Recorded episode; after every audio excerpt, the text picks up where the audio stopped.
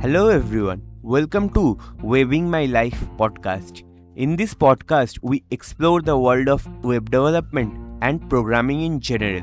So, if you want to get updated about my future content, please subscribe and leave reviews and ratings to help me in this journey. I am your host Aishman, and in today's episode, we are going to talk about paid course versus free course in regard of learning programming. So sit back, relax, and enjoy your cup of coffee while listening to me.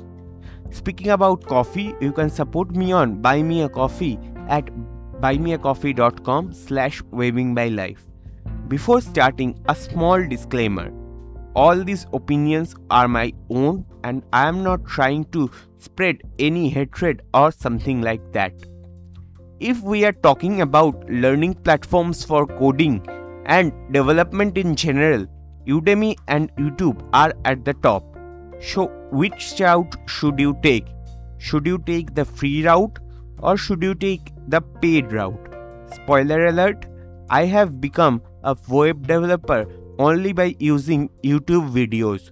So, I have a bias towards the free route to be honest. So, that's it. Free route is the answer. Bye bye. Thanks for listening. Uh, just kidding, just kidding. We still have a lot of things to discuss. Please don't leave the podcast right now. Okay, so what are the specialties of a paid platform like Udemy and others?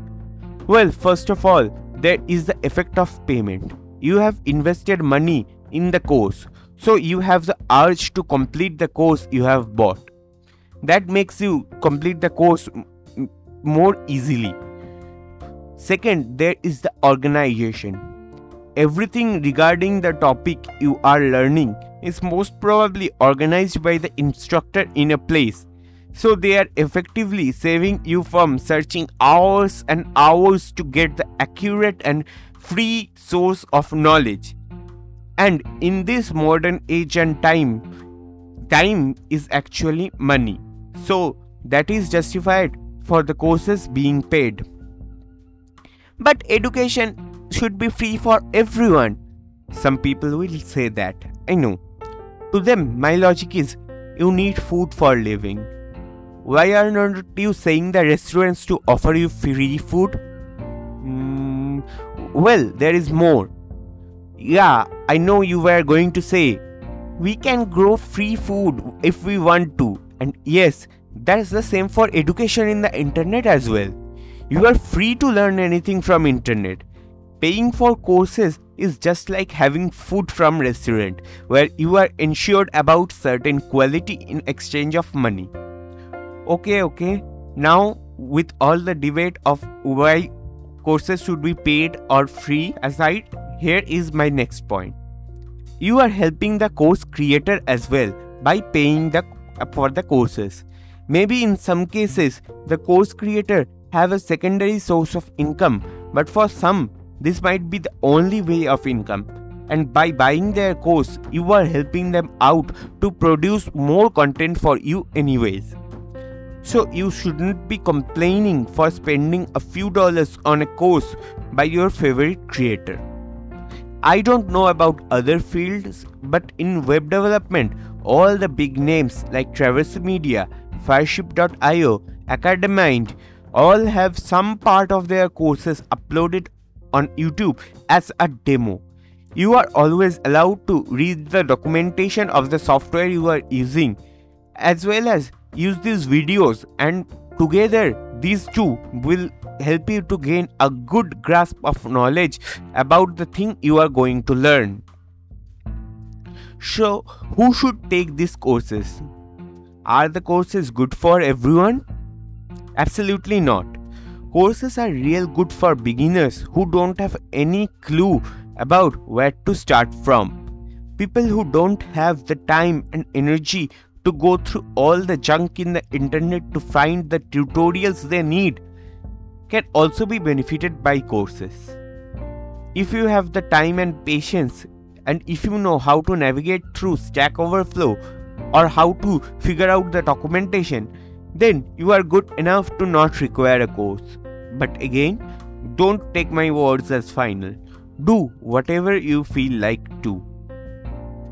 But Aishman, tell us about some good courses we can have a look at. Well, as I told you before, I am not a course person, I am more into YouTube. And if you are talking about YouTube courses, means YouTube based courses, then there is a good channel. I can't recall his name properly. Wait, the Net Ninja. Yes, the Net Ninja is really a good resource for learning web development or related technologies. Academind and Traversy Media also have their YouTube channels and they post a lot of content on YouTube. You should follow them too. About Udemy courses, I think Academind will be a good source on Udemy.